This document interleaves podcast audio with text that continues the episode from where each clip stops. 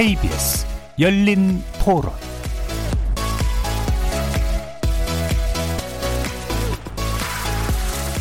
안녕하십니까. KBS 열린 토론 정준희입니다. 정의당 의석수가 너무 적어서 그렇지 선거제가 좀 개편됐으니까 이 과정은 잘 하고 있다고 봐요. 말 그대로 정의와 공정 이 두 개가 저는 핵심 키워드라 보거든요. 전체적인 큰 틀에서는 어떤 그 사표가 없어지는 부분들이 많이 생긴 거잖아요. 그런 측면에서는 저는 바람직하게 잘 됐을 거라고 생각을 해요. 하지만 사실은 어떤 과정을 무시하고 결과만 쫓는 그런 모습을 좀 본 것 같아요. 그래서 말과 행동이 좀 일치했으면 좋겠습니다. 일단 여자로서 모습 열심히 하시니까 여자가 이렇게 좀 힘있게 나가는 모습은 좀 보기가 좋고 또 존경하고 대단하다는 생각을 하는데 정의당으로 서만의 모습을 좀 가졌으면 개인적으로 심의원한테 여야를 막론하고서 국민을 위한 정치만 해줬으면 하는 게 그게 바람이지 뭐 다른 건 없어요. 여성으로서는 똑똑하고 그런 거는 없잖아 있는데 지금도 잘하고 계시지만 한쪽으로 치치지 않게 국민들 앞에 이제 입장에서 하셨으면 좋겠어요. 고생하고 뭐 쟤도 알지. 근데 그게 뭐 뭐 다 우리를 위해서 한다 보고 지금 이거 가지고 잘했다 못했다 이야기하기보다도 당리 당략을 떠나서 정말로 국민들을 위해서 하는 건지를 지켜봐야지. 참 잘하시는 것 같고 열심히 하고 뭐 어렵겠지만은 끝까지 힘내시라고 말씀드리고 싶습니다. 파이팅 하십시오.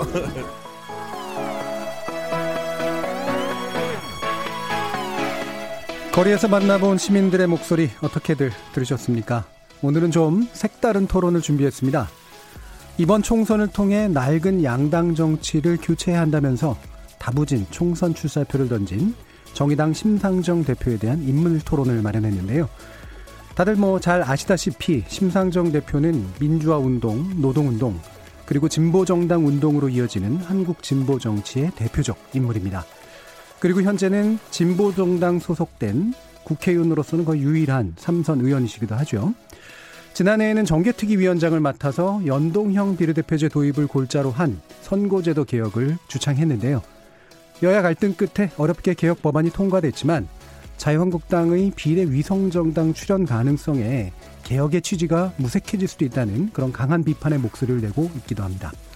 꼼수 정치 그만하자는 심상정 대표와 함께 우리 정치 어떻게 하면 달라질 수 있을지 또 선거법 개정 후에 첫 총선에 임하는 정의당의 전략은 무엇일지 토론해 보겠습니다. KBS 열린 토론은 여러분들과 함께 만듭니다. 심상정 대표에게 묻고 싶으신 것, 하고 싶은 이야기 샵 9730으로 문자 남겨주십시오. 단문은 50원, 장문은 100원의 정보 이용료가 붙습니다. KBS 모바일 콩, 트위터 계정 KBS 오픈 그리고 유튜브를 통해서도 무료로 참여하실 수 있습니다. 청취자 여러분이 KBS 열린 토론의 주인공입니다. 날카로운 의견과 뜨거운 참여 부탁드립니다. KBS 열린 토론 지금부터 출발하겠습니다. 살아 있습니다. 토론이 살아 있습니다. 살아있는 토론, KBS 열린 토론. 토론은 라디오가 진짜입니다. 진짜 토론, KBS 열린 토론. 자, 오늘 함께 하실 분들 소개해 드릴 텐데요. 오늘 인문 토론의 주인공이십니다. 심상정 정의당 대표 나오셨습니다. 네, 안녕하세요. 뭐 연초부터 뭐 어차피 또 많이 바쁘시기도 하지만 바로 방금 전까지도 바쁘셨던 것 같은데 어쨌든 이렇게 같이 해주셔서 감사합니다. 네, 일정에 떠밀려서 합니다. 자, 그리고 이제 상대 토론자 겸 또 질문자로 두 분 모셨는데요. 어, 우리 열린 토론 고정 패널이시기도 하셨죠. 고재열 시사인 기자 나오셨습니다. 네, 안녕하십니까. 자, 그리고 자유한국당의 비대위원을 지내신 바 있는 이수희 변호사 모셨습니다. 예, 안녕하십니까. 자, 이렇게 이제 세 분과 오늘 인물 토론 진행할 텐데요. 어, 우리 심상정 대표님 하면 아무래도 뭐 최근에 개정된 선거제도에 관련된 이야기부터 하지 않을 수가 없을 것 같습니다. 어, 정치개혁 특위위원장으로서 사실 이제 그 원내 교섭단체도 아닌 상태에서 정치개혁 특위위원장까지 맡으셨다라고 하는 건 그만큼 선거제도 개혁에 대해서 강한 의지가 있으셨고 또 강하게 주창해 오신 이제 그런 분이기도 하죠. 그래서 지금 이제 선거법 통과된 거에 대해서 소회가 남다르실 것 같아요. 일단 거기에 대한 먼저 소감부터 드릴게요. 그 호랑이를 잡으려면 호랑이 굴에 들어가라고 하지 않습니까? 예. 그 진보 정당 역사상 처음으로 호랑이 굴에 들어가 본 것 같아요. 음. 어, 그런데 이제 또 왜 진보 정당이 호랑이 굴에 들어가냐 이런 또 이제 예. 비난도 좀 많이 받았었고요. 근데 어쨌든 음, 호랑이 굴을 이제 제대로 본 것 같습니다, 이번에. 그래서, 어, 제1야당이 이 선거법 안 바꾸려고 결사 항전을 하고 있는 상황이고 예. 또 정의당이 여섯 석밖에 없지 않습니까? 이런 조건 하에서 어 그래도 결과를 만들었다는 데 대해서 예. 어 좀 안도하고 또 처음부터 뭐 미션 임파서블이라고 했습니다. 바로 뭐 선거제도 어 본회의에 상정될 때까지도 뭐 되겠냐 이런 분들이 많았거든요. 근데 이제 제가 정치 시작한 일에 가장 많이 들은 얘기가 그거예요. 그런데 되겠어? 음. 이 말인데 어 역시 선거제도 개혁은 어 더 강한 회의에다가 개정이 안 됐으면 하는 바램까지 시- 실려서 예. 어, 끝까지 회의적인 분위기가 많았습니다. 그랬죠. 예. 예. 그런데 어쨌든 어, 뭐 다들 힘을 많이 합쳤지만은 또 저희 정의당이 선도적으로 어, 추진해 왔다는 점에서 또 자부심도 있습니다. 예. 뭐 상당히 중요한 성과인 건 분명한데 그 방금 호랑이 굴에 들어가 그러니까 호랑이를 잡기 위해서 호랑이 굴에 들어간다라는 표현을 쓰셨는데 제가 예전에 기억나기로는 삼당 합당 때 이제 나왔던 표현도 중에 하나인데 호랑이를 잡으셨다고 느끼세요? 아니면 고양이를 잡으셨다고 느끼세요? 고양이과인 것 같은 같은 고양이과인데 어떠십니까? 예, 뭐 사실은 뭐 원래 원하시던 만큼을 이루지는 못했는데 네, 그래도 네. 개혁을 한 건 또 되게 중요한 부분이잖아요. 저것도 음. 궁금한 게요. 그러니까 네. 그 이렇게 호랑이 저- 굴에 먼저 이렇게 그 위원장을 맡겼던 이유도 어떻게 보면 더불어민주당 입장에서는 어 나중에 또 이게 안 됐을 경우에 아 우리는 그 자리까지 심상정 대표에게 양보했는데 결국 안 된 것이다. 그래서 어떻게 보면 책임을 떠맡아야 될 그런 상황도 어 있었던 것인데 음. 그래서 뭐 몇 번의 드라마가 있으셨을 것 같고 좀 어느 정도 쪽한지 궁금합니다. 그러니까 이제 작년 10월 달에 제가 정개특 위원장이 됐는데 한 10, 15개월이죠. 15개월 동안 거의 그냥 뭐 어, 정신적으로 또 뭐 뭐또 육체적으로 예. 거의 올인하다시피 했어요. 음. 그만큼 이제 어, 한국 정치 변화를 위해서도 절박하고 또 정의당으로서도 필요했죠. 어 이제 정의당 뭐 한 이제 진보 정당 시작할 때부터 뭐 한 20년인데 음 결국은 뭐 어 좋은 주장하고 정책 내도 예. 어 변화를 체감할 수 없으니까 음. 아, 국민들에게 에, 새로운 정치의 어떤 어, 피부에 와닿는 그런 음? 어, 전망과 또 그에 따른 어떤 정치 행동을 요구하기가 굉장히 어렵더라고요. 예. 그래서 정말 대한민국 정치가 바뀌려면은 어, 뭔가 양당을 넘어서는 변화가 가능하다는 것을 예.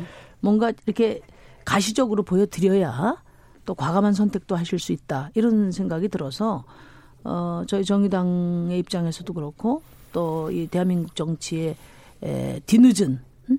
교체 지연된 어떤 변화를 위해서도 어 하여튼 여기 좀 끝을 봐야겠다 정말 뭐 누구 어, 말 맞다나 한신의 고사처럼 음. 어, 가랑이 밑을 기더라도. 이번에 음. 선거제도 바꿔야 되겠다 이런 각오로 임했습니다. 예. 예, 거기서 저는 예, 궁금한. 게 예. 지금 뭐4 플러스 1이라고 하는 그 음. 체제에 대해서도 비판이 많지만 근데 그 정계특위가 하면서 민 그 선거법 개정 시도하시면서 민주당을 어느 정도 믿으셨어요. 그러니까 민주당이 이런 그 다당제라든가 이런 선거 제도 자체의 변화를 어 원한다라는 거에 대한 신뢰 보다는 어 이제 공수처법이라든가 뭐 검경 수사권 조정 저 아킬레스건이 있으니까 우리 요구를 받아주지 않을 수 없을 거다 뭐 그런 신뢰로 계속 그 밀어갈 수 있었던 건지 어떤 건지 저는 민주당하고의 그 좀 이면에서 뒷면에서의 좀 그 심상정 대표와의 그 좀 밀고 당기기 그런 게 사실 상당히 궁금하거든요. 음. 근데 뭐, 뭐, 이면이랄 것도 없고, 그냥 일반 국민들이 보고 오신 과정 그대로라고 생각해요. 저 이제, 에, 사실은, 어, 민주당으로서는 20년 된 공약이고, 또 정책이거든요. 이제 98년도 김대중 대통령께서 8.15 경축사에서 처음으로 독일식 정당 명부 비례대표제 도입이 필요하다 이렇게 말씀하셨고, 노무현 대통령께서는, 어, 그 뭐 정당 명부 독일식도 좋고 또 중대선거구제도 좋고 어쨌든 선거제도를 바꾸는 것이 에, 정권을 한 번 더 잡는 것보다 우리 정치를 바꾸는데 중요하다. 이런 강력한 정치 개혁 의지를 이야기를 하셨고 또 문재인 대통령과 민주당에서도 계속 그 정치 개혁, 특히 선거제도 개혁에 대한 공약이 계속 이어졌거든요. 근데 20년 공약인데 사실 이렇다 할 만한 어그 뭐 공약 이행을 위한 노력은 하지 않았다고 생각합니다. 제가 어 국회 지금 3선인데 해마다 거의 정개특위가 있었어요. 네. 그리고 선거제도 개혁이 이제 테이블에 올라왔지만은 결국은 뭐 서로 이견 차이 확인하고 어큰 정당들의 그 이 이해관계에 대해서 그냥 눈빛만 봐도 서로 통하기 때문에 대체로는 논의를 한동안 뭐 이견만 확인하고 안 하다가 선거 임박해서 이제 시간이 없으니까 당장 급한 몇 가지 처리하고 어, 선거제도 개혁은 다음 미루, 미루자 이렇게 해서 결국은 어, 민주당의 20년 공약이 이 거대 기득권 양당 앞에서 늘 좌초돼 왔거든요. 어, 그런데 이제 어, 물론 저희가 그 잠깐 교섭단체를 구성한 적이 있습니다. 정의당에. 예. 그래서 예. 이제 정개특위 위원장을 을, 저희가 할 수 있었는데 이제 그럼에도 불구하고 어, 심상정을 받아들였다는 것은 이제 선거제도 개혁의 의지가 있었다. 전 그렇게 보고 어 그래서 어 기왕에 에, 이 기회는 어 거의 뭐 숙명처럼 생각이 됐어요. 그때부터는 이제 아무래도 어 개혁의 폭이 커질수록 민주당이나 자유한국당으로 볼 때는 어 기존 어 의석수에서 손해를 본다 이렇게 생각하는 네. 거고요. 그렇기 때문에 개혁은 하되 이제 그 변화의 폭은 줄이려고 하는 음. 그런 시도가 민주당에서 여러 차례 있었죠. 예. 그게 이제 최종적인 상황까지 뭐 캡이라든가 이런 것들. 30석 예. 캡까지 오게 된 겁니다. 처음에 이제 에, 이해찬 대표가 작년 12월에 에, 100% 연동형은 안 된다. 예. 뭐 어, 다른 당 사정도 봐야 되지 않냐. 그래서 이제 큰 당들의 사정을 고려해야 된다. 그 현실적으로 저희가 인정을 했습니다. 그래서 사실 민주당이 에, 50% 연동형을 이야기했을 때 에, 저희가 뭐 100% 연동률을 통해서 비례성을 대폭 강화하고 싶었지만은 어, 저렇게 이야기할 때는 이번에는 확실하게 에, 그래도 개혁의 의지가 실린 에, 제안이구나 예. 이렇게 생각해서 저희가 여야 사당 안을 만들 때 민주당의 제안을 골격으로 해서 만든 겁니다. 그게 예, 예. 예, 뭐 석패율제도 마찬가지고요. 음. 그러니까 제가 정개특위위원장을 하면서 양당의 담합에 의해서 실종되지 않도록 길을 쓰고 끌고 온 건 맞는데 예. 그 내용은 역시 큰 정당들 지분이 있는 큰 정당들에 의해서 이제 아웃라인이 기본적으로 제시될 수밖에 없는 거고요. 그래서 먼저 이제 여야 사당 안도 기본적으로는 민주당이 허용하는 에, 어, 승인할 수 있는 범위 안에서 만들어졌다. 근데 이제 그때만 하더라도 이게 되겠냐? 그랬는데 결국은 이제 에, 가능한 그러니까 하지 않으면 안 되는 상황으로 오면서 어, 실제 속내가 반영된 안으로 이제 막판에 예. 에, 대폭 이제 디스카운트가 된 겁니다. 이 정치공학적인 관점에서 방금 이제 변호사님이 지적해 주신 부분이 아마 이렇게 이해가 될 수도 있을 것 같은데, 그러니까 이런 말들이 있단 말이에요. 그러니까 어, 민주당은 사실은 공수처에만 관심이 있지 선거제는 관심이 없고, 그다음에 정의당은 실제로는 선거제만 관심 있고 공수처는 관심이 없어서 이 두 가지를 가지고 서로 밀고 당기겠다 이런 이제 인식으로 그 단순화시킬 수 있을 예, 것 그거 같아요. 좀 말씀드리고 싶은데, 그건 예. 이제- 외양은 그렇게 나타났는데 예. 진실은 아니에요. 음. 저희 정의당은 어, 작년 초에 교섭단체 하면서 우리 2대 개혁 과제를 반드시 20대 국회에서 하자.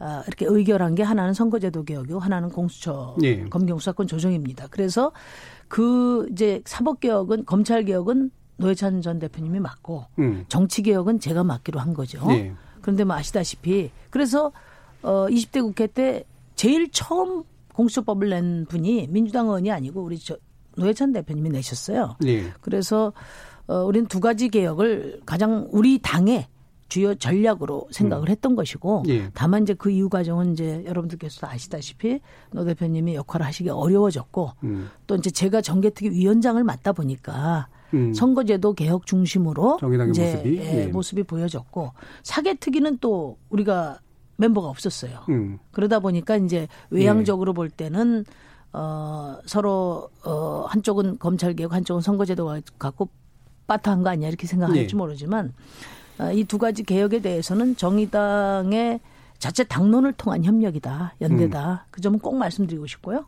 예. 그리고 선거제도 개혁이 그걸 완강하게 이렇게 밀고 오는 과정에서 공수처법과 검경수사권 조정법도 어, 동시 처리가 가능해졌다. 음. 한 번도 그걸 저는 분리해서 생각해 본 적이 없습니다. 예.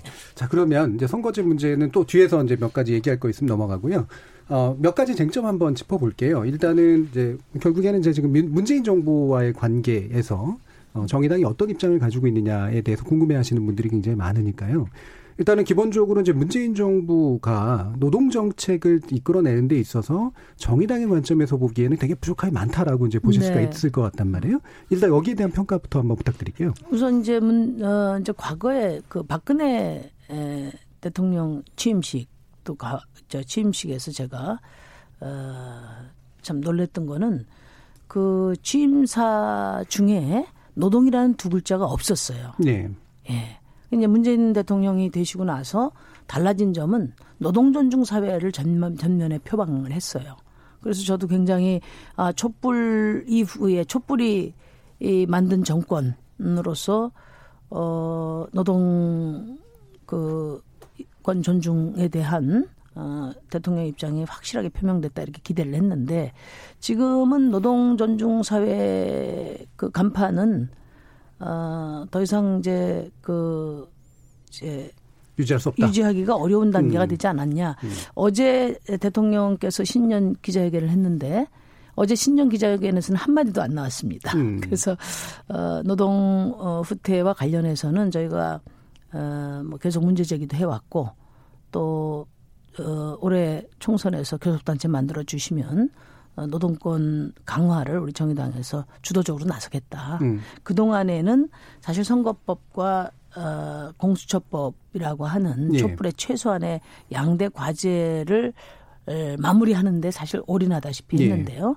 이제는 이번 총선 지나고 나면 어, 민생 대개혁을 음. 거침없이 주도해 나가겠다. 그것이 저희 당의 생, 저희 정의당의 생각입니다. 예. 이런 부분에 대해서 두 분의 논객이 또 입장이 음. 또 다르실 수도 있을 것 같아요. 일단 이수희 변호사님은 어떻게 보고 계시나요? 민생 대개혁이라고 말씀하셨는데 음. 이제 저는 그 정의당 홈페이지에 이제 강령을 한번 읽고 보고 왔어요. 뭐 네. 제 주변에도 정의당 당원들이 친구들이 당원들이 많은데 이제 그 한쪽 거기에 이제 당 강령을 보면은 이제 수권 정당으로서의 뭐 그 얘기도 나오고 하는데 이게 그래도 여전히 이제 정의당에 대해서는 어 수권 정당 이미지는 아닌 거죠. 예.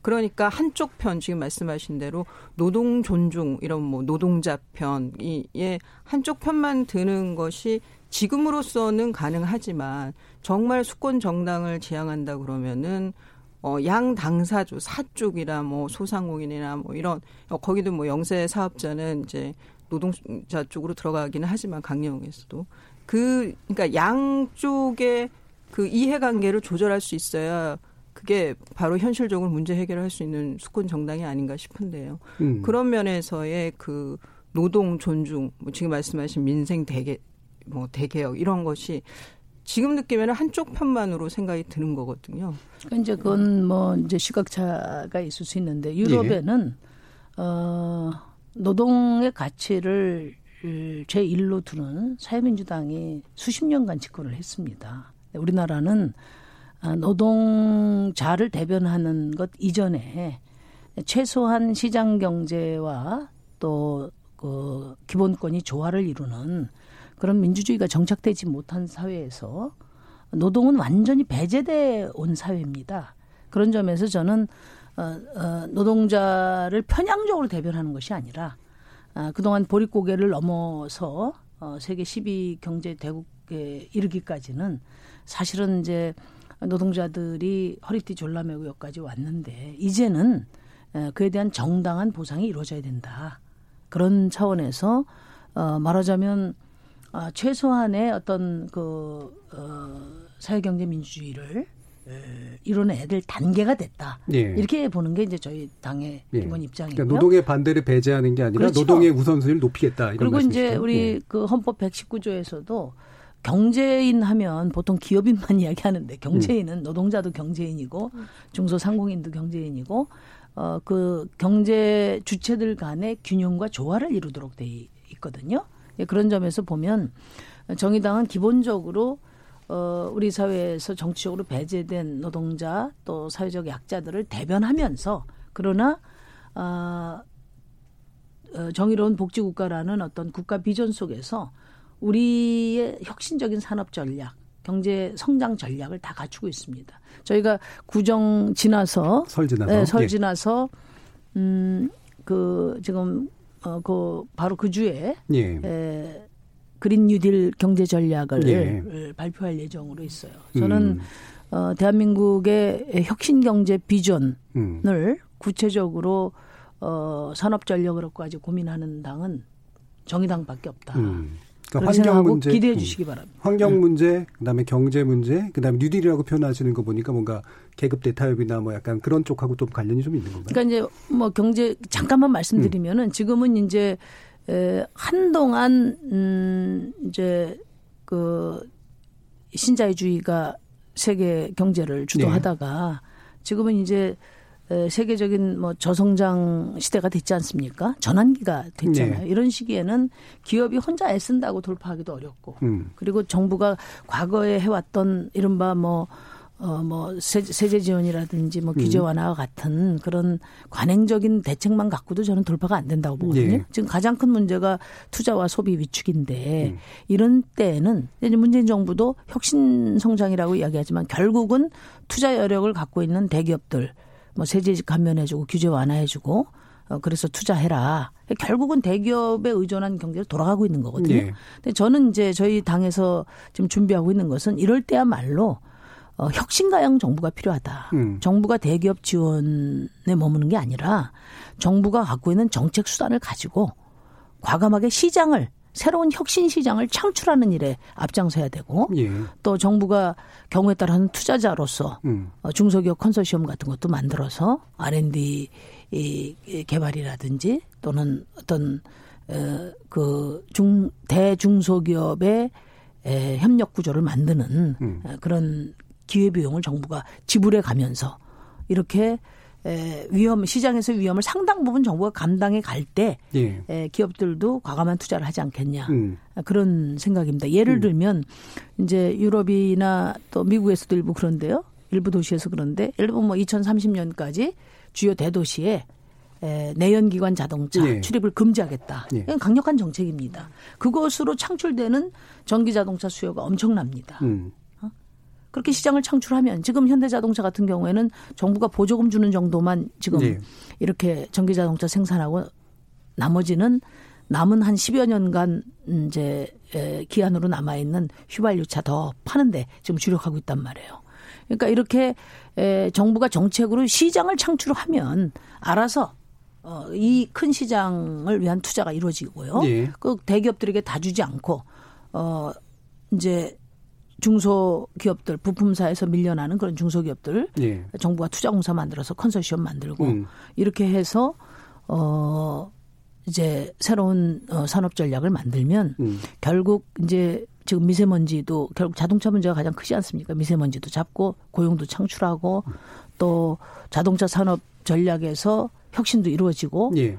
그 다음에 또 정부가 투자해서 얻은 마- 이익이 있다면 뭐 많은 지금 이따 논란이 되겠습니다만 뭐 청년 기초 자산이라든지 예, 예. 또는 미래를 위한 기본 소득이라든지 이런 재원으로도 활용할 수 있고 음. 이런 일 좀 소, 시, 시쳇말로 일타 한, 음. 한 5, 5피 정도 음, 되는 음. 이런 어, 산업 전략을 저희가 구체적으로 예. 어, 준비하고 있다는 예, 말씀드립니다. 국가가 이제 상당히 재정 투자를 감행해서 환경을 매개로 경제 구조로 바꾸는 혁신적인 방식으로. 그러니까 지금과. 예. 같은 어, 어, 어, 경제 전환기에는 정부가 시장의 실패를 보완하는 속적 역할에 머물러서는 안 된다고 봅니다. 예. 과감한 어떤 어, 혁신가형 시장도 창출하고 투자도 하고 때로는 시장의 경쟁에도 뛰어들면서 예. 어, 혁신을 주도함으로써 기업들의 투자를 이끌어내는 예. 이런 혁신가형 정부 의 비전을 음. 저희 당은 준비하는 말씀드립니다. 알겠습니다. 오늘 인물 토론이긴 해서 이제 심상정 대표님 말씀 많이 듣고 있긴 네. 한데요. 노재 기자님 말씀도. 있는데. 네. 저는 그 더불어민주당과의 관계 설정 그리고 또 문재인 정부와의 이제 관계 설정에 관한 부분 좀 질문드리고 싶은데 음. 사실 선거법 개정안 마무리 그 때에 뭐 민주당이 몽리를 부린 거였잖아요. 사실은 마무리 그 무렵에 그러니까 아까 가랑이를 기더라도 내가 바꾸겠다 하셨는데 음. 가랑이를 자유한국당 쪽으로 간 게 아니라 거기는 이미 거의 낙, 뭐 링에서 나가시, 네. 나갔으니까 네, 낙다운 되셨고 그래서 마지막에 이제 목리를 부렸는데 그거에 비해서는 상당히 너무나 좋게 말씀을 해주셔가지고 저는 좀 의외였고 어, 예. 민주당과의 관계에서 그렇죠. 그러니까 예. 거기에 좀 어떤 그 본질을 마지막에 이렇게 좀 회절했다고 보는 건 제가 봤을 때 이제 민주당의 역할이었는데 이제 그렇게 하셨고 그다음 이제 또 이 문재인 정부를 보자면은 초기에 노동 존중 정부로 출발했지만 그러나 이제 경제 사정 뭐 여러 가지 안 좋아지면서 거의 모든 부분에 있어서 다 후퇴를 했고 근데 거기에 대해서 어떻게 보면 상당히 정의당의 목소리를 세게 낼 수도 있었는데 어 여러 가지 지금 이제 그 그런 제도 개혁의 문제가 있어서 이제 올해 아 작년은 유예해 준 거 아닌가라는 좀 그런 생각이 들었어요. 그러니까 예, 정의당이 이제 확실하게 어떤 목소리를 아, 내지는 않았다는 생각이 예. 들고 그다음에 또 여기 이제 장벽이 되는 게 예전에 노무현 정부 때 혹은 이제 문재인 정부 때 어떤 한 정치인의 어떤 강력한 인기 그 인기라는 게 있으면 어떤 이제 정책으로서 어그이 어떤 비판을 할 수도 있어야 되는데 그게 이제 역풍으로 부는 게 너무 크지 않습니까? 그런 것들에서 어 지난해까지는 어, 더불어민주당과의 관계 그다음에 문재인 정부와의 관계에 있어서 설정해서 어떻게 보면은 아까 양대 정당 사이에서 어떤 자신의 목소리를 내는 정당 말씀하셨는데 좀 그렇진 않은 좀 유해했던 시간 아닌가라는. 근데 음, 이제 우리나라가 네. 이 정당 정치가 아, 선진적이지 못하다 보니까요. 관행적인 어떤 그 인식 속에서 이 판단하는 경우가 많이 있습니다. 예. 그러니까 어, 민주당과의 관계 이제 대표적으로 뭐 이중대 아니냐 이런 얘기가 있는데 이거야말로 오랜 그 극단화된 양당 정치가 만들어낸 그런 퇴행적인 그 언어라고 보거든요. 예. 아니 작은 정당이면 꼭 큰 당 어디에 이중대, 삼중대라고 생각하는 그 생각이 멸시적인 수사죠. 아니 그러니까 네. 멸시가 아니라도 그거야말로 그러니까 양당 음. 중심으로 이, 이 정치 이 세계가 굴러간다. 굴러간다는 음. 아주 확고한 그런 인식 속에서 밖에 나올 수 없는 거예요. 왜냐하면 여러 정당은 큰 당도 있고 작은 당도 있고 음. 또 선진적인 정치는 정책과 비전을 중심으로 해서 그 유사성을 중심으로 해서 협력하고 또 경우에 따라서는 연립 정부도 구성해 가는 거거든요. 예. 그 유럽 같은 데서는 뭐 이중대 삼중대라는 말이 없습니다. 아예. 음. 근데 우리나라는 연합이니까. 예. 예. 왜 정의당이 양당 체제를 극복하면은 반드시 민주당과 자유한국당 중간에 서야 되나? 예. 좀 그렇게 생각하지 않거든요. 우리는 정의당은 어, 범진보 진영의 왼쪽 혁신 왼쪽 블록을 차지하고 있는 혁신 정당입니다. 음. 예. 그렇기 때문에 어, 사실은 뭐 유럽처럼 자신들이 낸 공약에 대해서 그 책임을 다하는 책임 정치 관행이 없잖아요. 예. 그러니까 말은 다 좋은 얘기는 다 해놓고 실제 책임은 안 지기 때문에 이게 굉장히 어려운데 사실은 지금 뭐 민주당의 공약이 에, 뭐 이렇게 말씀드리면 민주당에서 어떻게 생각할지 모르지만 특히나 민생 공약 같은 경우는 거의 뭐 90% 이상이 진보 정당 텐에서 나온 공약이라고 봅니다. 예. 그게 이제 보편화된 거예요. 음. 그렇지만 그렇게 말해놓고 안 지키는 거죠. 음, 저는 지라든가 이런 예, 것들. 저희는 음. 어떻게 생각하냐면은 어, 제가 생각하는 어, 정의당, 진보 정당은 급진성을 경쟁하는 정당이 아니고 음. 책임성을 경쟁하는 에, 그런 정당이 되겠다는 게 저희 생각입니다. 음, 진보 무조건, 무조건 어 그 민주당이나 다른 당이 에, 우리 당의 공약을 따라와서 네. 이게 보편적인 게 되면 우리는 무조건 더 급진적으로 나가야 되는가? 음. 전 그렇게 생각하지 않아요. 지금 우리 정치권에서 제기되고 특히 민주당이 내놓은 공약 중에 지금 그, 어, 그 실현 의지, 이가 지금 검증되고 있습니다. 노동정책이 네. 대표적인 것이고요. 그 다음에 이제 노동정책 좀 봐주지 않았냐 그러는데 봐줬다기 보다는 워낙에 이 패스트 트랙 개혁 양대 과제를 중심으로 해서 정치권이 에, 몰입 했고 또 언론도 거기에 집중했기 때문에 저희가 사실은 노동 후퇴에 대해서 뭐 어, 소리를 안 낸 거는 아닙니다. 열심히 예. 냈고요. 그리고 또 어, 저희 뭐 노동이 당당한 나라를 만들고자 하는 저희 의지가 어, 후퇴된 건 전혀 아니다. 그것은 예.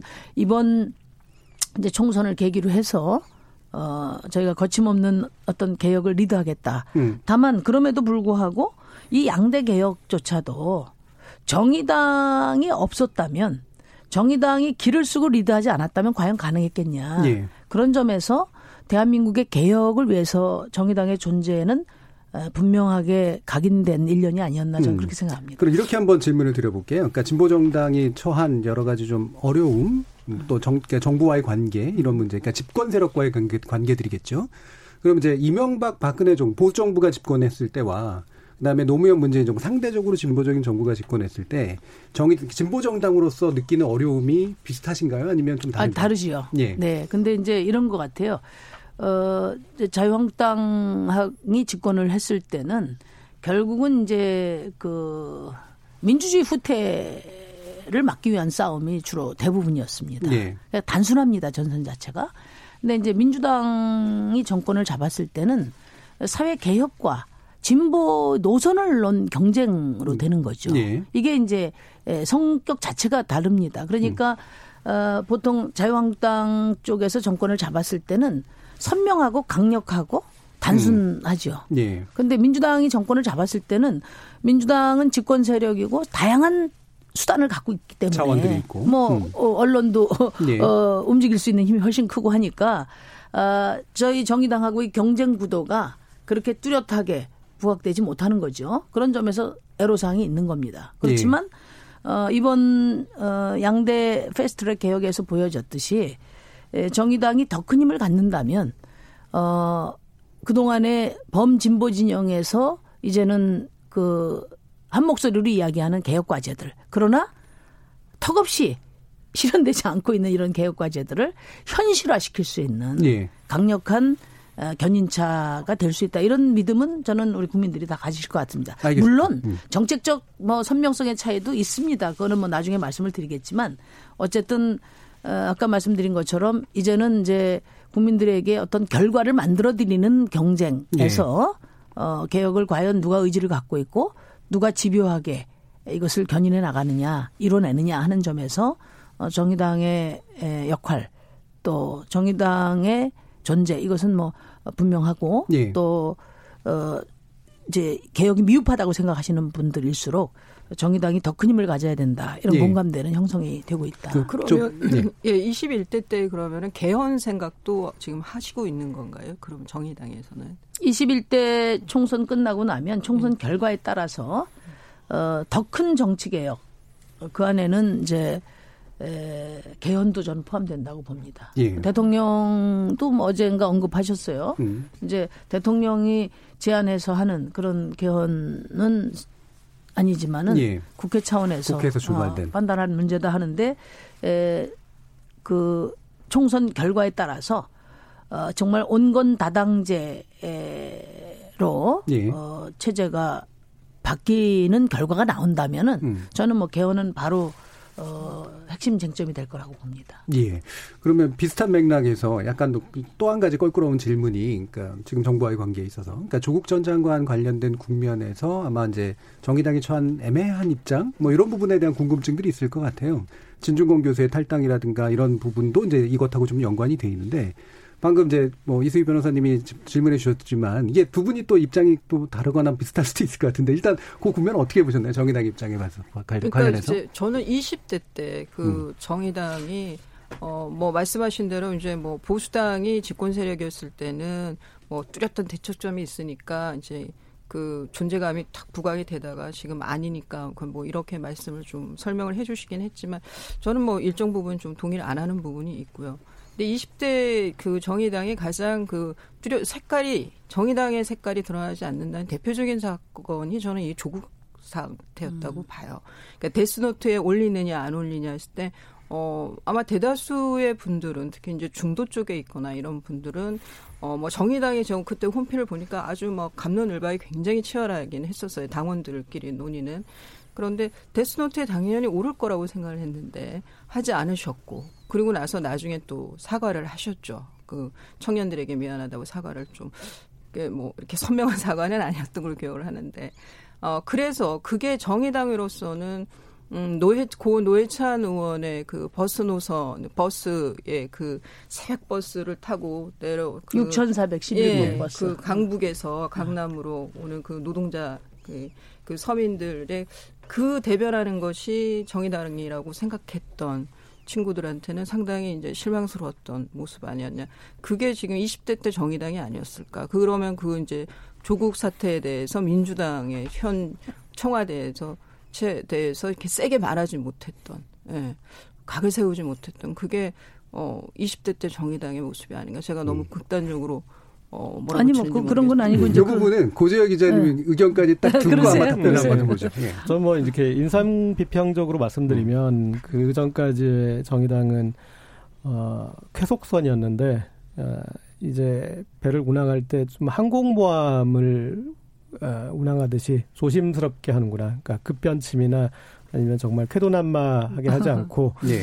어떤 그 정말 조심스럽게 음. 그래서 아까 모두의 그 가랑이 사이를 어, 지날 각오라고 말씀하셨는데 음. 그런 측면에 보자면 여러 번 음, 거길 지났구나. 음. 그러니까 그 뒤에 이제 그런 것들을 그런 비난을 감수하면서도 어떤 그 어, 그런 좀 본진을 지켜내느라고 에, 그래서 뭐 이제 그런 것들을 통해서 이제 뭐 비난은 어, 감당하면서 좀 본질을 지켜내는 어, 그런 시간이었고 그 다음에 어떻게 보면 진보 정치 20년에 그 거저먹는 적이 한 번도 없었던 그 정치를 하셨잖아요. 예, 그러니까 어떤 선거가 구도가 만들어줘서 어떤 그런 이득을 보거나 그런 것들이 없었고 예. 어떻게 보면 아까 양당 정치를 깨고 낡은 양당 정치를 교체하고 이제 어떤 그 대한 세력이 되겠다라고 말씀하셨는데 그렇게 주장을 했는데 그 사이에 어, 그 혜택을 그게 안철수의 시간이 될지 심상정 시간이 될지 또 모르는 거고. 음. 그러니까 제3 예. 세력이 음. 어디가 또 혜택을 볼지는 또 모르는 것이고. 그러니까 뭐 그런 시간을 보내면서 어, 뭔가 좀 그 본진을 지켜내느라 어, 그런 부분들을 좀 감당했던 시간이 아닌가 그렇게 평가합니다. 여기서 말하는 본진은 좀 더 범진보 정치를 말씀하시는 건가요? 네. 예. 그 동안에 이제 그 여러 어떤 외풍과 그 다음에 음. 안에 분란과 이런 거에서 겪어보면서 거기에서 어떤 선명성을 가로지르고 가는 것도 방법이었겠지만 예. 뭐 감당하면서 가지 않았나 그렇게 평가를 내릴 예. 수 있을 것 같습니다. 예. 우리 이제 변호사님께서 말씀하신 그런 지적 도 많이 받았고 뭐 충분히 받을 만한 음, 지적이라고 저는 생각을 합니다. 왜냐하면 그만큼 이제 당 대표로서 저도 고심이 컸고요. 예. 아, 그러나 이제 정치를 할 때는 이제 노선에 따른 옳고 그름도 있고 또 정무적 판단이라는 것이 있는 것 같아요. 음. 최종적으로 이제 여러 가지가 상충될 때 우리 당의 노선과 국민과의 관계 속에서 여러 가지가 상충될 때 에, 이것을 종합적으로 판단하는 것이 이제 정무적인 판단인데 제가 이제 에, 조국 장관 이제 우선 이제 국회의 그 상황에서도 제가 늘 좀 불편한 것은 그러니까 뭐 청문회 같은 거 하면은 그렇게 이야기한단 말이에요. 예, 뭐, 어? 뭐, 자, 위법한 게 뭐 있어? 어? 예. 법 어긴 게 뭐 있어? 이렇게 이야기하거든요. 음. 그러면 청문회가 사실 필요 없는 겁니다. 그냥 사법부에 맡겨버리면 되지. 그러니까 청문회라는 거는 국민의 눈높이를 가지고 이제 평가하는 것인데 그런 기준으로 이제 조국 장관을 볼 때는 제가 초반에 그 그런 시각으로 어, 조국 장관의 이른바 아, 특권 엘리트층이 예. 해왔 어, 누구나 다 그렇게 해왔다고 하는 그런 음. 어, 그 행태에 대해서는 단호하게 비판을 했습니다. 비판을 음. 안한 게 아니라. 근데 이제 결국은 그러면 당연히 데스노트 기준으로 아웃돼야 되는데 예. 그런데 이제 임명한 것이 에, 서로 어긋나는 거 아니냐. 그 지적은 맞는 지적인데요. 이제 이 사안을 가지고 저희가 고민할 때 그러니까 선거제도 개혁 어, 그 다음에 검찰 개혁은 20년 지체된 개혁이라고 저희는 봤던 것이고 또 촛불 시민들이 요구했던 이제 거기에 재벌 개혁까지 있었죠. 음. 3대 개혁 중에 두 가지 개혁인데요. 어, 어쨌든 이 개혁을 중심으로 해서 나머지 문제들을 판단해야 된다는 것이 저희 최종적인 입장이었고 선거제도 개혁, 검찰 개혁을 성사시키는 려면 결국은 이제 예. 에, 이른바 아, 이두 가지 과제를 숙제로 생각하는 정치 세력들이 예, 연합할 수밖에 없고 이제 그런 과정에서 어그 정부 여당에 예, 뭐 저희가 여섯 석이기 때문에 개혁을 주도할 수는 없습니다. 촉진하고 견인할 수 있을 뿐이지 예, 그런 차원에서 어 정무적인 판단이다. 아, 이렇게 제가 당내도 이야기를 드렸고요. 그래서 예. 지금 우리 당에서도 많은 논란이 있었지만은 조국 장관의 에, 삶에 대한 아, 평가 그리고 또 그럼에도 불구하고 또 조국 장관을 에, 말하자면 제도 개혁을 위한 정치적 선택으로서 어, 임명권을 존중한 그 사안에 대해서는 어, 아주 투명하게 내부적으로 공유돼 있고 그렇기 때문에 당내에서 많은 입장 차이가 있었음에도 불구하고 어 저는 굉장히 성숙한 어 어떤 어 태도 예. 성숙한 민주주의자 그룹인 에, 그 정당이다 이런 것을 입증시켜 줬다고 봐요. 많은 분들이 이제 예. 뭐 어, 뭐 탈당 러시가 있었다 이렇게 이야기하는데 에, 한 분이라도 탈당하는 것은 이제 당 대표로서 아쉬운 일이지만 예. 어, 탈당보다는 입당이 거의 두 배 이상 많았습니다. 음. 같은 시기에. 그래서 알겠습니다. 어, 그 논란은 많았지만 그래서 우리가 절대 에, 우리 이, 그 특권 엘리트층의 어떤 그 카르텔이 보수든 진보든 진비 없다는 이 아픈 현실에 대해서는 우리 정의당이 에, 그것을 해결하기 위해서 숙제로 가져가되 예. 또 선거제도 개혁, 정, 검찰 개혁을 위한 우리들의 사명은 최선을 다하자 이런 어, 당내 합의가 있었다는 점을 말씀드립니다. 알겠습니다. 자 이제 좀 있으면 또 일부를 마무리해야 되기 때문에요. 네. 어, 지금까지는 아마 이제 정무적으로 복잡하게 여러 가지 이야기를 설명하셔야 되는 그런 주제였지만 이번은 선명하게 아마 얘기하실 수 있을 것 같아요. 두 가지 질문으로 1분 1분 퀴즈로 이제 다루겠습니다. 첫 번째는 어, 선거제도 개혁이 결국 이제 비례성을 높이는 건데 네. 결국 한국당이 위성 정당 만들어서 비례 정당 네. 만들어서 그거 다 가져가는 거 아니냐라고 네. 충분히 비판할 만하잖아요. 그런 네. 의견 유견시도 하고요. 어떻게 보십니까? 네, 그거는 뭐 한마디로 어, 유권자들의 에, 그 표심을 왜곡하고 폄훼하는 꼼수라고 네. 어, 보고요. 그러니까 자유한국당이 이제 내놓고 비례위성정당을 만들어서 그 어렵게 에, 아주 조금 진전된 선거제도 개혁을 무력화하려고 하는 그거는 진짜 어 그냥 밑바닥을 다 보여준 거라고 저는 생각을 해요. 예. 그래서 어 가능하지 이제 해서도 안 되고 음. 저는 뭐 실제 성공하기도 어렵다 이렇게 봅니다. 예. 두 번째 이제 마지막 질문인데요. 일부에 자, 패스트트랙 정국이 이제 1년 정도를 끌었는데 개혁 입법이자 쟁점 법안이기도 했습니다. 정의당이 굉장히 중요한 역할을 했다고 보는데요. 이 과정에서 얻은 득과 잃은 실이 있다면 어떤 겁니까? 득은 이제 아까 말씀드린 것처럼 어 정의당이 있어야 개혁이 음. 가능하다. 아, 그런 점에서 어, 많은 분들이 격려를 해주시고 있다고 보고요.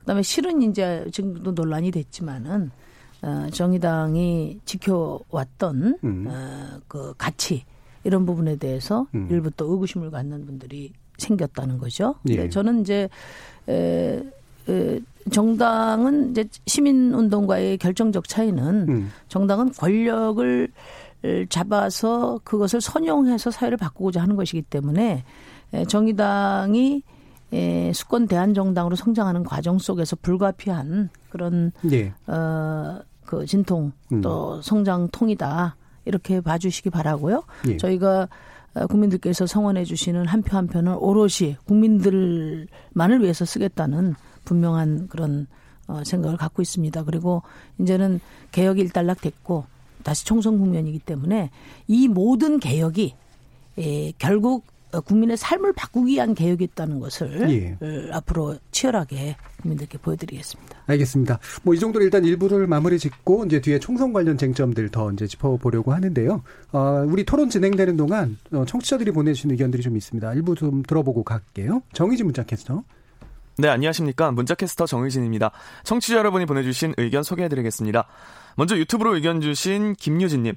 심상정 대표님, 이번 총선에서 정의당, 원내교섭단체 확실히 만들어주시기 바랍니다. 화이팅 해주셨고요. 콩아이디 2127님. 선거법도 확정됐겠다. 적당한 법안 추진과 노란색처럼 따뜻한 정치로 노동자와 국민을 위한 정치 부탁드립니다. 콩아이디 김성님. 심의원님, 비정규직을 빙자하여 정규직 배를 채우는 노동법이 아닌 힘없고 돈 없는 노동자를 위한 법을 만들어주시고 노동의 가치를 인정받는 정의로운 나라를 만들어주세요.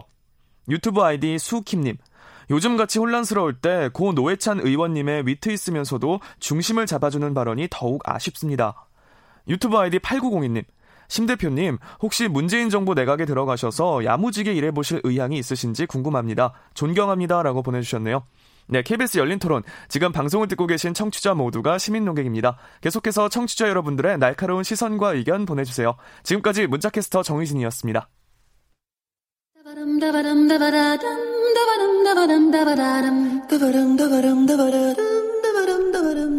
여러분은 지금 청취자와 함께 만들어가는 고품격 시사방송 KBS 열린 토론을 듣고 계십니다.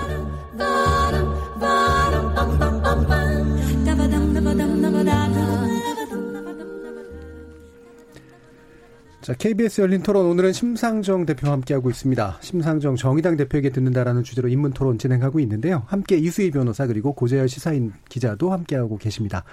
어, 이 시간 영상으로도 함께 하실 수 있는데요. 유튜브에서 KBS 일라디오 또는 KBS 열린 토론 검색하시면 지금 바로 저희들이 토론하는 모습 영상으로도 보실 수 있습니다.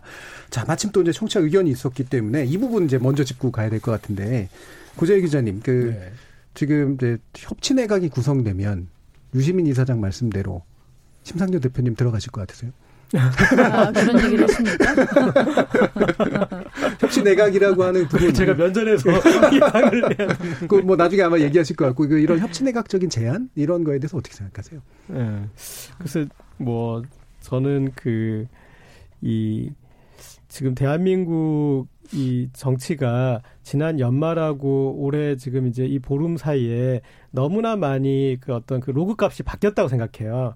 그러니까 20대 국회가 그동안에 뭐 일 안 하는 국회, 어, 그런 이제 성과 없는 국회 그런 얘기 했는데 사실은 지금 그 연말에서 이 그 1월 초반까지 달성한 게 너무나 크거든요. 너무나 많거든요. 그러니까 그래서 이 이전에 평가하던 것들하고 좀 이제 달라져 있고 그리고 또 어, 저는 이제 또 뒤에 좀 추가 질문을 만약 여쭐 수 있다면은 연말에서 이 연초에 자유한국당은 도대체 무슨 일이 있었던 것인지, 그러니까 우리가 흔한 말로 바둑 두는 사람 어디 갔는지, 네. 뭐 이제 그런 대목이 돼서 이제 그 이 성과를 만들어낸 파트너지 않습니까? 그러니까 그래서 저는 이제 협치내각이나 뭐 여러 가지 있던 그런 주장이 있어서 어, 이 이전에는 그것들이 어떤 상상력의 범위에서 좀 벗어나 있는 어떤 그런 내용이었다면 어, 이번에는 좋은 계기가 한번 이 예. 있었고 예. 그래서 총선에서 또 어떤 예, 국민들이 표로 보여주는 뭔가 민심이 있다면 그렇다면 그 스토리에서 어, 거기에서 어떤 그 연결이 될 수도 있지 않을까 음. 생각을 해봅니다. 이러면 그러니까 일종의 이제 일하는 국회와 일하는 정부를 함께 만들어내기 위해서 굉장히 중요한 파트너가 될 것이다라는 그런 또 얘기이기도 하신데 아까 질문드렸던 거 다시 한번 클리어하게 이제 말씀을 드리면 유시민 노무현재단 이사장이 이런 이제 언급을 했어요. 그러니까 아마 협치 내각을 하면 노동부나 환경부라고 일반적으로 생각을 하는데 심상정 대표께서는 외려 경제부처 장관 하실 거다. 그럴 것 같다. 라고 얘기하셨거든요. 근거가 있습니까? 글쎄요, 뭐, 못 들어봤습니다. 저는 이제 오늘 총리께서 이제 음. 예방하셔서, 어, 이제 그, 말씀도 드렸는데, 예. 어제 대통령께서 말씀하시는 것 들었어요. 근데, 에, 저는 이제, 에, 가장 중요한 게 협치의 중심은 정당이 돼야 됩니다. 음. 그러니까 대통령께서 인사를 발탁하는데 우리 집권 여당이 아닌 다른 당에서 누구도 발탁할 수 있다. 예. 그래서 굉장히 소극적인 접근이라고 음, 보고요. 인물만 찍는 거. 그렇죠. 음. 그것은 오히려 이제 사실 국회가 서로 어 정책을 중심으로 해서 어, 개혁을 공조, 개혁, 정책 공조, 개혁 공조를 하는 것은 내용, 뭘 가지고 음. 뭘 하기 위한 공조냐가 뚜렷한 것이거든요. 음. 이번에 검찰 개혁하고 선거제도 개혁 공조가 성공한 것은 그런 개혁의 의제를 가지고 당대당이 협력했기 때문에 예. 가능한 거예요. 음. 그렇지 않고 이제 개별적인 어떤 발탁으로 음. 하게 되면 그 의미는 매우 이제 그 축소될 거라고 저는 봅니다. 그래서 어, 이후의 협치는 정당 정치, 책임 정치를 강화하는 전망 속에서 이루어지는 것이 바람직하다. 예. 그런 말씀을 개인적으로 드리고요. 음. 그래서 과거에도 이제 지난 뭐 어, 정부의 전반기 때도 제가 뭐 굉장히 많이 이야기를 들었어요. 왜 음. 어, 뭐왜 노동부 장관 안 가시냐? 예. 어? 뭐 심지어는 민주당 의원께서 아예 선배 어? 이제 그만 버티고 가시라고 그래서 나, 나 장관 시켜준대 내가 음. 농반으로 그렇게 음. 얘기했는데 사실 한 번도 제안 받아본 적이 없습니다. 네. 근데 제안을 한다 하더라도 음. 그건 이제 당 차원에서 음. 당이 실현하고자 하는 어떤 목적 그 가치 비전 이런 것들과 어, 그 일치될 때 그럴 때 아마 책임 있는 선택이 가능할 거라고 보고요. 예. 다른 당의 정치인들도 마찬가지라고 생각합니다. 예. 그래서 어 자꾸만 이제 이 협치라는 것을 어떤 음, 어떤 장관 발탁이나 이런 문제로 음. 어, 바라보는 게 조금 조금 어 조금 더 본질적인 예. 에, 정당 간의 에, 어떤 정책 정책을 공조로부터 둘러싼, 좀 예. 어, 풀어나가는 것이 좋지 않을까 그런 말씀을 드립니다. 예. 자, 그래서 그러면 이제 아마 이 그와 같은 이제 정부의 방향, 그다음에 당의 방향이 드러날 게 다음 총선인데 일단 정의당이 총선 공약 1호로 발표하신 게 청년 기초 자산제도입니다. 네, 네. 예, 이 부분 아까도 잠깐 언급해 주셨는데 이수희 변호사님은 꽤 생각이 다르실 것 같아요. 이 부분에 대해서 아, 어떻습니까? 그렇죠. 예. 이게 이 만 20세 청년 음. 전원에게 주겠다는 거예요. 그렇습니다. 3천만 원. 네. 그다음에 이제 그런 이제 고아 고아라는 표현 써도 되죠. 뭐 보육원 그런 출신. 예, 음. 보육 출신에 5천만 원 네. 뭐 이렇게 지원을 하겠다. 이제 그게 천만 원씩인가요? 1년에 천만 원씩 체크카드처럼 이렇게 뽑아서 쓸 수 있게 뭐 그렇게 한다고 저는 이제 보도 자료에서 본 것 같은데요. 그러면서 이제 그런데 보니까 2020, 2021년만 해도 예산이 18조가 든다는 거예요.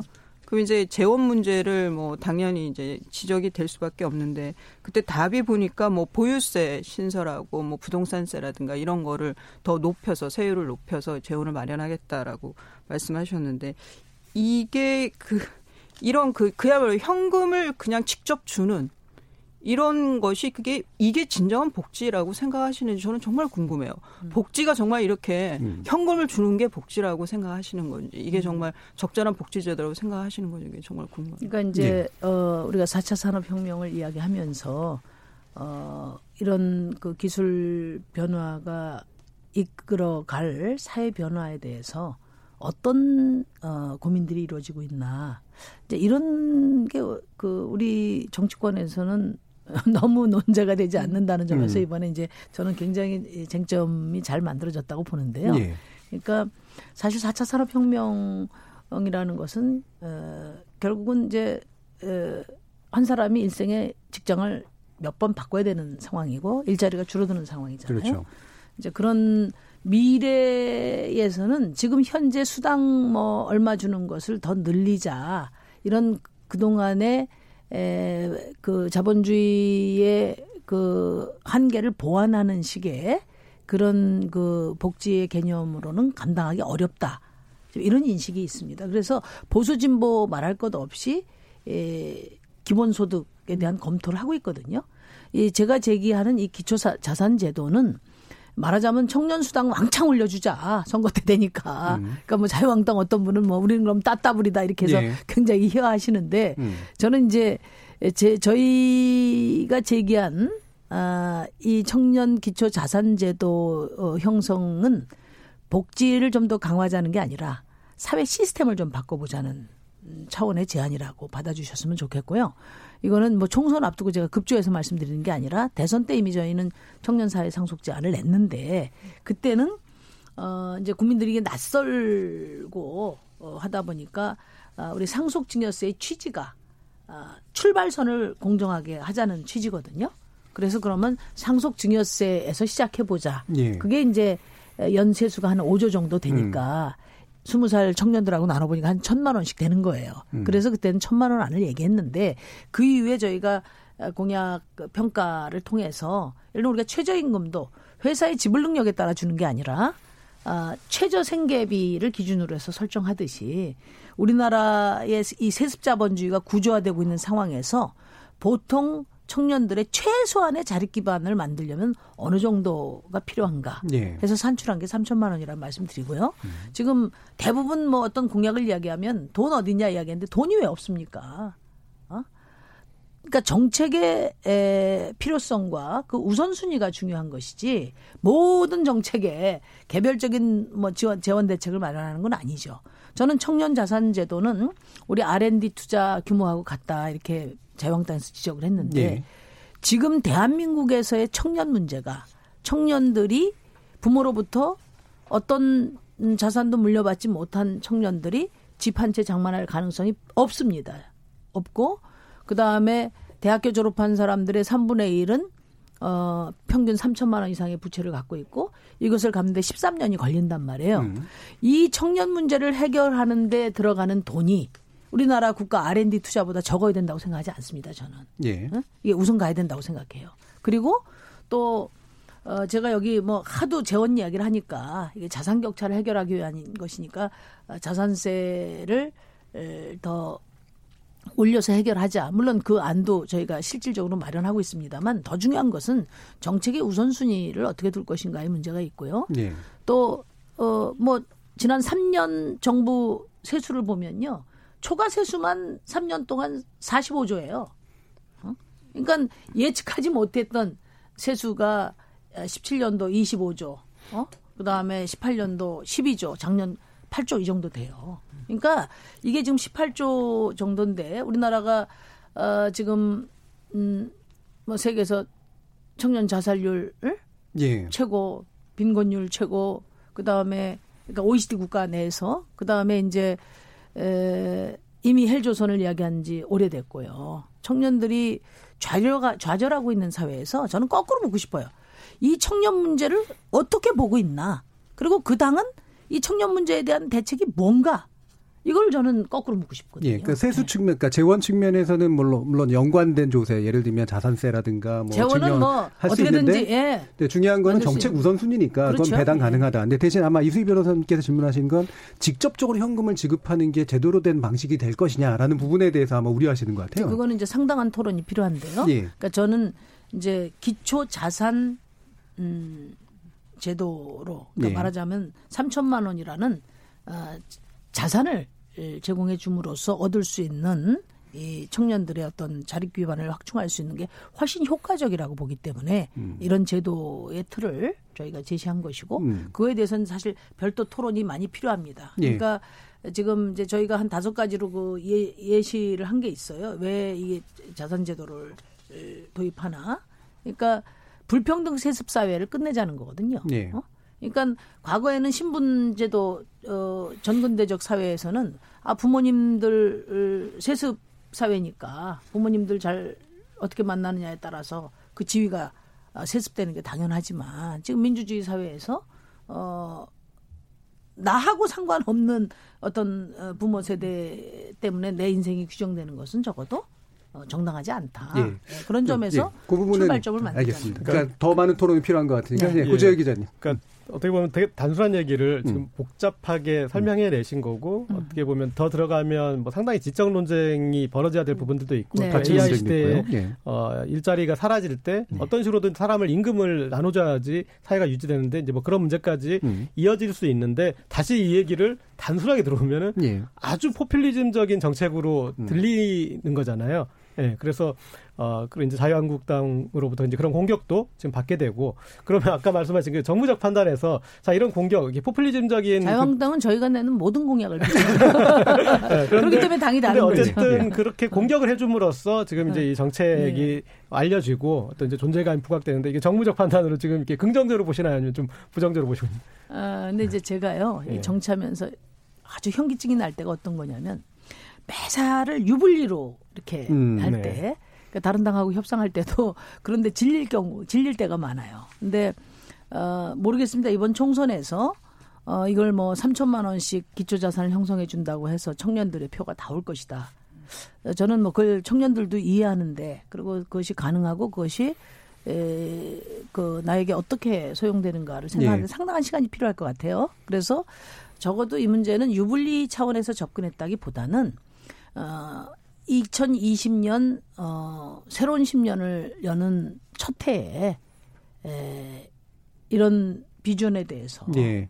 어 공론화하고 논의해 보자. 이런 대의가 음. 어, 훨씬 앞선 공약이다. 음. 그렇게 말씀드립니다. 일단 의제를 만드는 것이 그렇죠. 굉장히 중요한 네. 출발이다라고 보시는 것 같은데요. 그럼 또 이제 다른 부분으로 넘어가서 어차피 총선이니까 결국에는 이제 통합과 연대 문제가 이제 핵심으로 부상을 할 네. 텐데 일반적으로는 이제 진보 간 통합이나 연대 문제가 많이 나오는데 이번에는 보수통합 문제가 이제 네. 그리고 보수 분열의 문제가 쟁점으로 부상하고 있는 것 같습니다. 이 부분 이제 이수희 변호사님이 보시기에 어, 이런 보수통합이라는 어떤 지금의 행보들이 어떻게 느껴지시는지 그리고 안철수 대표의 어떤 가능성 이런 거 어떻게 보시는지. 어 저는 지금 죄송합니다. 문재인 정부의 그 경제 정책에 대해서 저는 상당히 그반그 반대를 하고 있어요. 많은 네. 문제점이 나왔다고 생각이 들고 그리고 제가 변호사 업을 하면서 보면 주변에 이제 그 중소기업 하시는 분들이 더 힘들어해요. 예, 정말 불경기고 식당 하시는 분부터 해서 그 이제 눈에 보인단 말이죠. 이제 불경기가 그런 상황에서 저는 이제 그 반문 아래서의 예. 그 통합은 어 상당히 그 아주 중요한 상황이 됐다 음. 의무가 됐다고 생각을 합니다 저는 음. 예 거기서 그러니까 이제 보수당 그뭐 중도까지 포함을 해서 어 통합을 해야 된다라는 거는 그 중도 그러니까 그 지금 문재인 정권의 많은 정책에 대해서 반대하시는 분들은 동의를 하실 거예요. 근데 이제 안철수 전 대표의 경우에 뭐 그 보수라는 그 지칭을 별로 좋아하지는 않는 것 같아요. 이분 네, 개인적으로. 예. 그런데 어 할 수 있다면 안철수 전 대표가 같이 어 같이 한다면 더 시너지 효과는 있겠죠. 뭐 음. 저는 이분이 안철수 전 대표가 여전히 대선 후보로서 상당한 존재감을 갖고 있는 인물이라는 건 생각하지는 않습니다. 네. 그렇지만 지금 반문 아래에서의 그 연대 통합이라고 할 때 안철수 전 대표의 의미는 상당히 크다고 봐요. 음. 그래서 안철수 전 대표까지 같이 한다고 그랬을 때는 상당히 어 총선에서 상당한 영향력을 행사할 수 있을 것 음. 같아요. 자, 이 흐름이 이제 정의당의 입장에서는 어떻게 보여지시나요? 음, 근데 이제 뭐좀딴 얘기가 될 수 있는데요. 예. 저는 이제 제가 음, 지금 삼선 의원으로 예. 정치를 하고 있는데 정치를 하면서 가장 허전한 게 뭐냐면 그 어느 정당의 정치 지도자도 좋은 정당을 만드는데 관심을 두는 분을 보지 못했어요. 음. 저는 우리의 민주주의, 우리의 정치가 한 단계 업그레이드 되려면 어, 현대적인 정당 체제로 바뀌어야 된다고 봅니다. 음. 지금 하시는 일들이 뭐냐면 대체로 어, 명망가 정치인들을 중심으로 해서 이합 집산하는 구도가 계속 이거야 말고 낡은 정치의 전형이다. 주로 당선 가능성과 아, 그리고 정당은 본, 예. 어떻게 되냐면 그 대선 주자 유력 대선 주자의 어떤 캠프 정당 비슷하게 음. 그 동안에 기능해 왔어요. 그러니까 어, 보통 100년 정당이라고 이야기할 때 사실 우리가 사회를 바꾼다는 게 정권 한번 잡는다 고 바로 되는 게 아니지 않습니까? 그러니까 그런 자신들이 내놓은 공약을 10년이 됐든 20년이 됐든 실현해가는 그런 지속적인 책임을 져야 되는데 선거 때만 반짝 그냥 온갖 좋은 얘기 다 하고서 사라져 버린단 말이에요. 근데 이런 정치는 이제는 국민들이 가릴 때가 됐다고 저는 보거든요. 예. 저는 어, 보수 통합 이야기를 하는데 어, 문재인 정부의 경제 정책이 한계에 봉착했다고 저도 봅니다. 그렇다고 해서 그러면 더 과거로 갈 거냐? 그건 아니라고 보거든요. 그래서 아까 제가 우리 그린 뉴딜 같은 경우는 미래로 가는 에, 경제 전략이다 이렇게 자신 있게 말씀드릴 수 있는데 그러면은 반문 가지고 국민들이 지지하지 않는다고 봐요. 예. 그럼 문재인 정부가 못 풀고 있는 이 경제를 어떻게 에, 긍정적인 해법으로 제시하느냐 여기서 판가름이 나는 거지. 에, 문재인 정부 못했으니까 다 반대에 결집해라. 이거야말로 정말 낡은 사고라고 음. 봐요. 국민들이 거기에 신문을 내는 거라고 보거든요.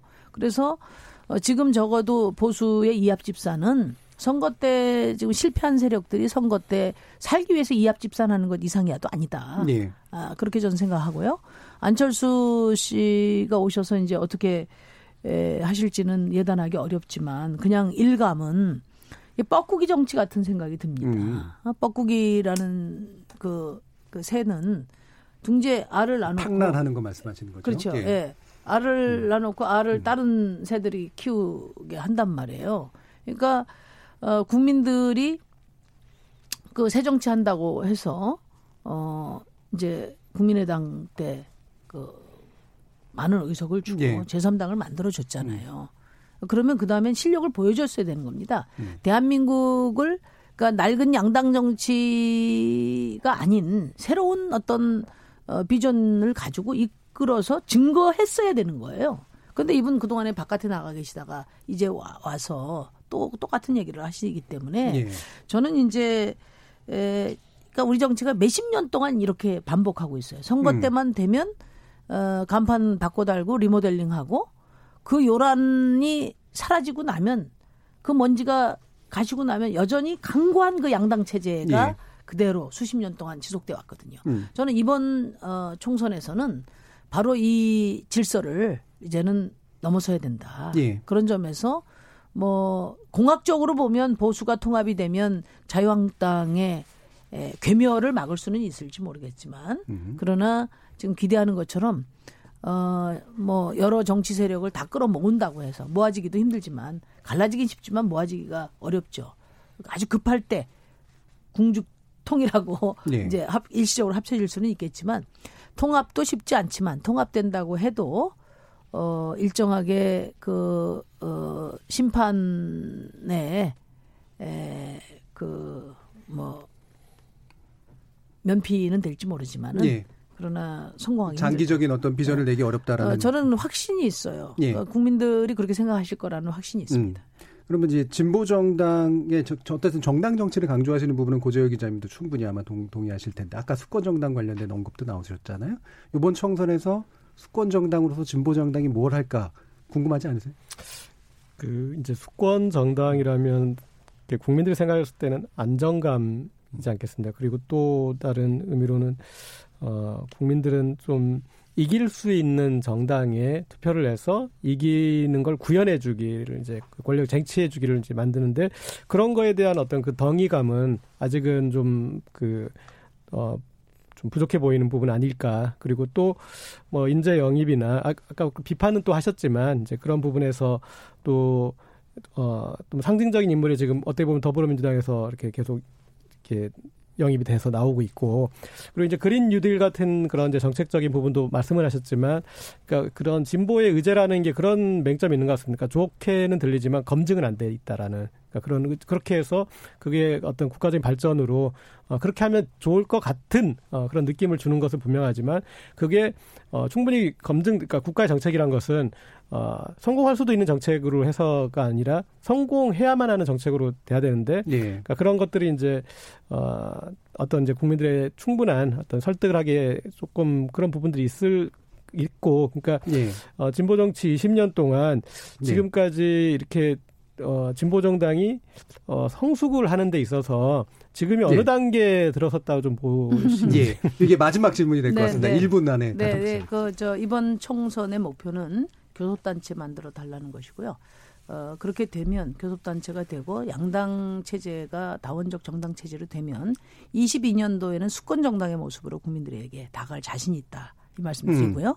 그다음에 이제 인물 이야기 했는데 저는 어, 정권을 번갈아 아, 잡았던 그런 정당에서 무슨 수, 뭐 수마 저 뭐, 화려한 어떤 커리어를 갖고 있는 분들 또 미담의 주인공들 이런 분들을 인재 영입이라고 자랑할 만한 지금 상황인가? 예. 아, 기성 정치를 바꾸자고 한 마당에 기성 정치에서 화려한 커리어를 갖거나 또는 미담의 주인공들을 그것도 여당이 캐스팅하는 것이 그렇게 꼭 긍정적인가 하는 생각도 있습니다. 예. 그러니까 그런 점에 비추어 보면 에, 정당 안에서 성장하고 그리고 국민들에게 헌신하고 봉사했던 이력이 예, 더 중요하고 예. 정의당에서 20년 동안 어, 당 안에서 성장하고 헌신해 온 이런 음. 분들이 시대 교체, 정치 교체를 위해서 더 소중하게 평가돼야 될 때가 아닌가 예, 그런 말씀을 알겠습니다. 드립니다. KBS 열린 토론 오늘은 심상정 대표에 대한 인물 토론 세 분과 함께 했는데요. 심상정 대표님, 고재혁 기자님, 그리고 이수희 변호사님 세 분 모두 수고하셨습니다. 감사합니다. 네, 네, 감사합니다. 감사합니다. 저는 내일 저녁 7시 20분에 다시 찾아뵙겠습니다. 지금까지 KBS 열린 토론 정준이었습니다.